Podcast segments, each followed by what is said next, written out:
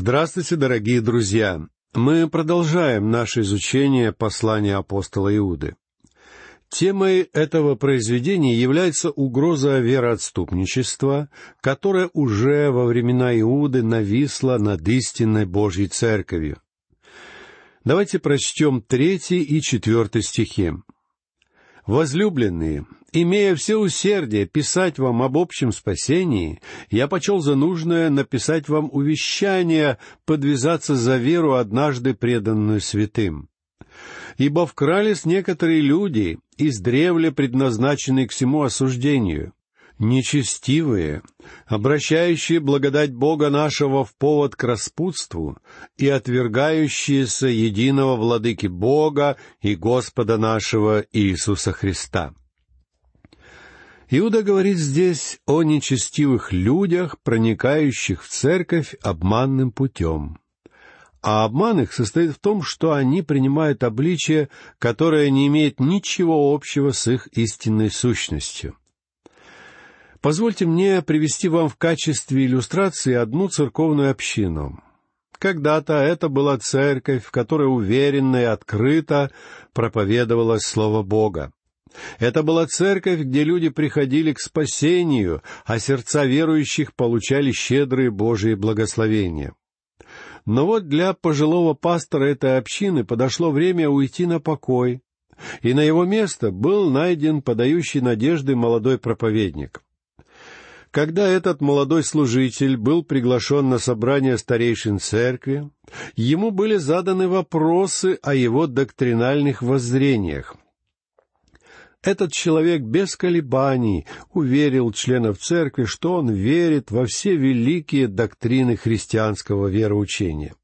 Но на самом деле он проскользнул в их церковь обманом, потому что он не разделял эти доктрины, а лишь создавал видимость приверженности здравой вере.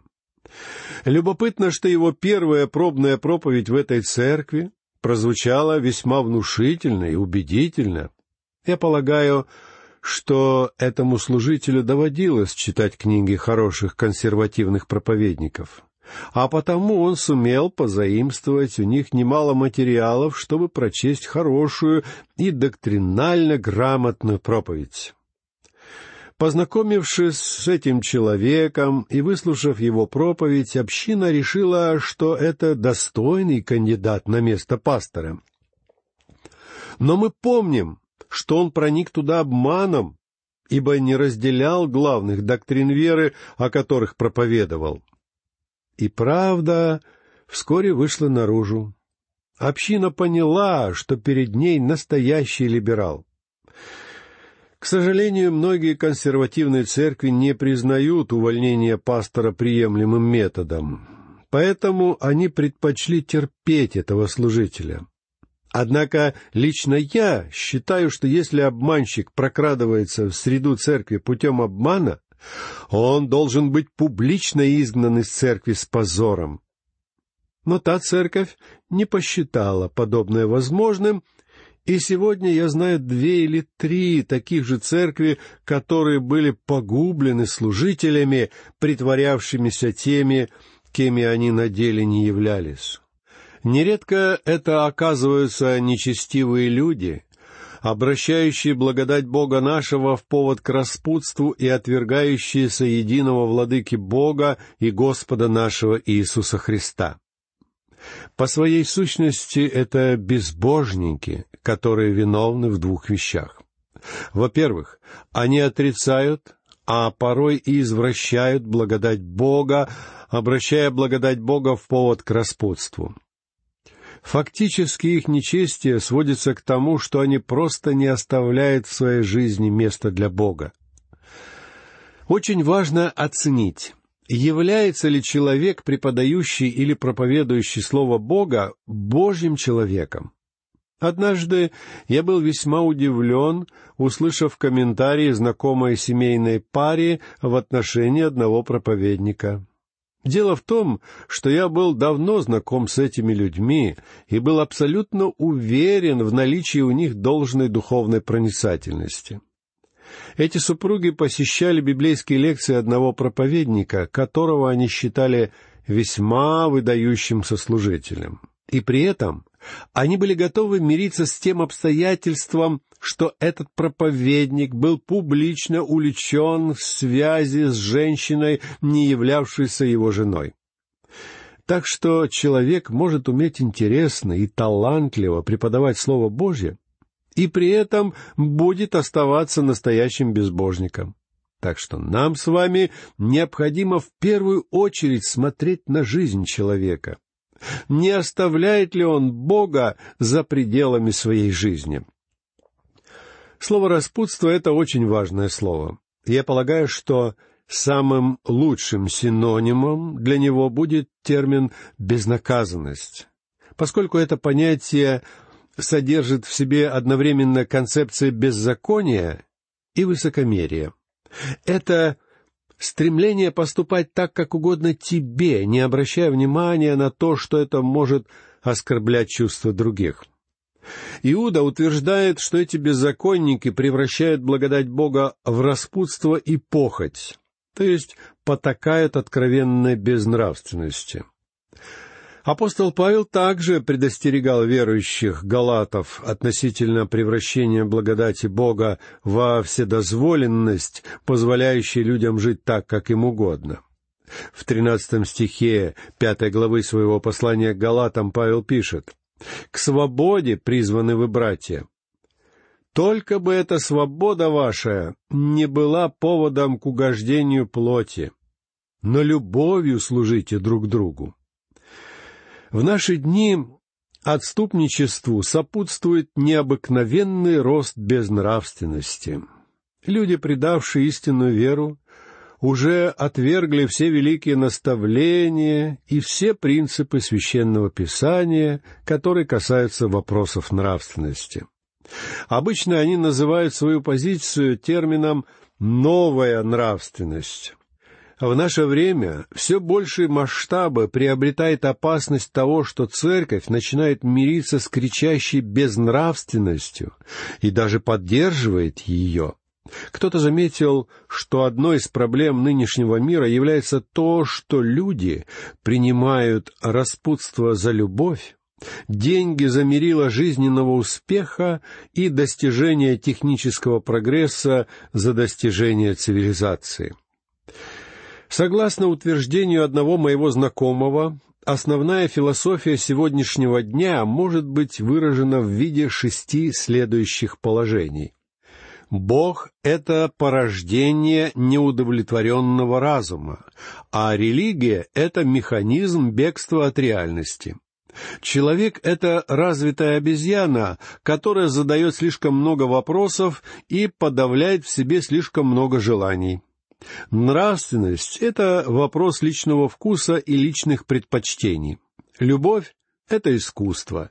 И, наконец, жизнь — это обман. К сожалению, друзья мои, подобной точки зрения действительно придерживаются многие люди в наши дни. Разгул распутства, который мы наблюдаем вокруг, отмечен также высокомерным пренебрежением нормами правосудия и принципами правды. Брак сегодня бесцеремонно попирается и считается чем-то ненужным и лишним. Сегодня люди отстаивают свое право жить с теми, с кем им больше нравится, то есть полностью отрицают основы нравственной жизни, которая на самом деле является не только основанием настоящей семьи, но и подлинным основанием любой нации. Надо сказать, что тревожные призывы к переоценке нашего нынешнего отношения к нравственным устоям общества слышатся уже довольно давно. Причем эта озабоченность имеет место не только среди верующих, но и среди людей, далеких от Бога. Общество не может не замечать резкого роста безнравственности, который находит свое отражение в беззаконии во всех сферах нашей жизни. Именно поэтому вокруг нас нередко слышны призывы к принятию мер против этого нравственного упадка, как проблемы не просто национального, но общемирового масштаба. Что же касается нас, верующих, то мы должны быть очень осторожны с выбором тех, кому позволяется заниматься преподаванием в наших церквях. Не являются ли эти люди проповедниками свободной нравственности и новой морали? Иуда призывает нас беречься всех этих людей. Еще одна черта, которая характеризует вероотступников, это тот факт, что они отвергают Бога Отца и Господа Иисуса Христа. Причем эти отступники могут говорить о Боге и Иисусе, но при этом они будут открыто отрицать то, кем они на самом деле являются. Во времена Иуда явление отступничества проявлялось в виде учения гностицизма. Гностики утверждали, что тело человека представляет собой средоточие зла, а также, что всякая материя нечестива и оскверняет дух, который единственный является центром добра. Вывод, который делался из этих рассуждений, гласил, что совершенно неважно, что человек делает со своим телом. А это значит, что человек имеет полную свободу для удовлетворения похотей своей плоти. Человек обладает полной свободой для того, чтобы участвовать в вопиющих делах безнравственности и бесстыдных грехах, а также полное право высокомерно и гордо демонстрировать этот грех публично. Это и было истинным извращением благодати. Причем в точности те же самые идеи мы наблюдаем и сегодня. Новая нравственность является все тем же старым гностицизмом, первой ересью в истории христианства. Другим аспектом гностицизма было его отвержение истинного Бога истинного человека, Господа Иисуса Христа. Как мы знаем, это является признаком Антихриста. В своих посланиях апостол Иоанн называет подобных людей словом «антихрист». Ибо именно дух Антихриста всегда отвергает Господа Иисуса Христа.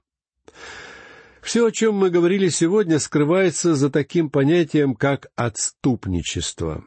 Мы потратили достаточно много времени на обсуждение всего этого в силу особой важности данного вопроса. Далее в своем послании Иуда приводит нам шесть примеров отступничества, то есть отступления от Бога и от веры, имевшие место в прошлом. В этих примерах фигурируют три группы, а также три отдельных человека. Первый пример отступничества — это дети Израиля во время странствования по пустыне после выхода из Египта. Второй пример — это ангелы, восставшие против Бога. И, наконец, третьим примером отступничества являются печально знаменитые города Содом и Гоморра. Итак, прочтем стихи с пятого по седьмой. «Я хочу напомнить вам, уже знающим это, что Господь, избавив народ из земли египетской, потом неверовавших погубил, и ангелов, не сохранивших своего достоинства, но оставивших свое жилище, соблюдает в вечных узах, под мраком на суд великого дня как Содом и Гомора и окрестные города, подобно им блудодействовавшие и ходившие за иной плотью, подвергшись казни огня вечного, поставлены в пример. Первой иллюстрацией коллективного отступничества является пример израильтян в пустыне. В пустыне произошло уничтожение той части народа Израиля, которая впала в неверие. И это является примером того, как Бог судит тех, кто пренебрегает верой. Когда израильтяне подошли к месту под названием Кадес, у них не хватило веры, а главное — желания, чтобы войти в землю обетованную. Причем соглядатые принесли детям Израиля сообщение, что все то, о чем говорил им Бог относительно обетованной земли, оказалось истинной правдой. Однако, за исключением двоих, эти соглядатые не поверили в то, что Бог способен ввести их в эту землю. И они убедили народ поверить им. Поначалу израильтяне даже не желали поверить в то, что перед ними действительно щедрая и богатая земля.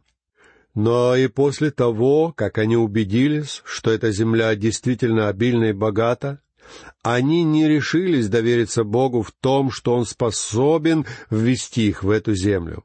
Они предпочли оставаться в пустыне, нежели решиться поверить Богу. Это является примером отступничества, то есть ухода от веры. Они отступили от тех самых основ, которые чудесным образом позволили им покинуть Египет. Только новое поколение детей израильтян сумело перейти реку Иордан и войти в обетованную землю в точности так, как обещал им Бог. При этом все поколение израильтян, которые были виновны в отступлении от веры, умерло в пустыне. И они являются первым примером отступничества, который приводит нам Иуда. Второй иллюстрацией является судьба восставших против Бога ангелов. Этот отрывок раскрывает перед нами истину, которую мы не сможем найти в столь же ясном изложении ни в одной другой книге Божьего Слова. Хотя из других мест Священного Писания мы также узнаем, что когда-то в будущем предстоит суд над ангелами. Когда-то в прошлом ангелы не сумели сохранить своей верности Богу. Бог сотворил ангелов, наделив их свободной волей. Поскольку у ангелов, в отличие от людей, не бывает потомства, ангелы не могут унаследовать греховную природу, как это происходит с людьми.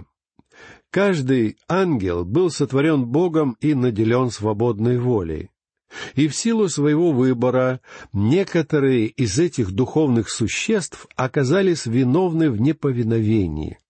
И через это сегодня находятся в вечных узах. Очевидно, что всех падших ангелов можно разделить на две категории. Та часть ангелов, чье неповиновение было особенно велико, сейчас лишены свободы и содержатся в узах. Другая группа падших ангелов, по всей видимости, обладает определенной свободой и находится под руководством сатаны. На мой взгляд, это и есть те бесы, которые упоминаются в Священном Писании и которые начинают так активно действовать в наши дни. Третьим примером отступничества, имевшего место в прошлом, является судьба Содома и Гоморры. Бог осудил эти города за то, что их жители попирали все созданные Богом законы и тем самым оскверняли свою плоть. Они предавались тому, что сегодня мы называем содомским грехом, или же грехом гомосексуализма. И тот факт, что за потакание грехам плоти Бог сурово судил тех людей в прошлом, является предостережением для нашего поколения. Бог будет судить любое общество, которое заходит в этом направлении слишком далеко, и я вполне допускаю, что наше общество уже очень близко к подобному состоянию. Далее в одиннадцатом стихе Иуда приводит пример трех человек, которые являются для нас иллюстрацией индивидуального отступничества. «Горе им, потому что идут путем Каиновым, предаются обольщению мзды, как Валаам, и в упорстве погибают, как Корей». Пожалуйста, обратите внимание на то, что черты, отличавшие этих трех ветхозаветных персонажей, также являются чертами, свойственными современным вероотступникам. Каин не верил в то, что к Богу необходимо приходить посредством веры и что людям необходимо жертвоприношение крови, ибо человек является грешником. Каин полагал, что если у человека есть религия, то это все, что ему нужно. Современные вероотступники идут именно этим путем Каина. Ошибкой Валаама было то, что у него была убежденность, что святой Бог обязан наказать грехи и что грешники не могут получить Божьего прощения. Современные отступники допускают в точности ту же самую ошибку. Они спрашивают, как же одна только жертва Христа могла спасти кого-либо? Человек должен сделать это самостоятельно. Это и есть заблуждение, отличавшее пророка Валаама, которое унаследовали современные отступники. А еще эти вероотступники восстают против Бога точно так же, как это в свое время сделал Корей. Нередко они приписывают себе власть, на которую не имеют никакого права. Например, они встают за церковную кафедру и начинают обсуждать вопросы политики или экономики, вместо того, чтобы нести Слово Бога. Вместо того, чтобы говорить то, что говорит Бог, они говорят людям то, что хочется сказать им самим, а еще чаще то, что люди хотят услышать. Один мой давний знакомый как-то сообщил мне, что он решил оставить свою церковь. В качестве объяснения он признался, что просто устал слушать проповедника, который, по сути дела, преподает своим слушателям политэкономию, а также пытается навязать всем свои экономические теории. Очевидно, этот проповедник полагал, что он обладает большими познаниями в экономике. Однако он никогда не использовал Слово Бога. Он никогда не проповедовал вообще ни о том, что говорит или что думает Бог. Поэтому я ничуть не удивился, когда моему знакомому надоело посещать такую церковь. Я не знаком с той церковью и с тем проповедником, но я готов поверить в то, что этот проповедник принадлежит к числу вероотступников ибо в его случае видны все признаки отступничества. Друзья мои, в наших следующих лекциях мы будем подробнее говорить об этих шести иллюстрациях отступничества, которые приводит нам в своем послании Иуда. В этой передаче я решил просто остановиться на главных моментах ибо все эти ветхозаветные персонажи представляют нам иллюстрации того, что представляет собой отступничество в наши дни. Этим я хотел бы завершить нашу сегодняшнюю передачу и попрощаться с вами. Всего вам доброго, до новых встреч!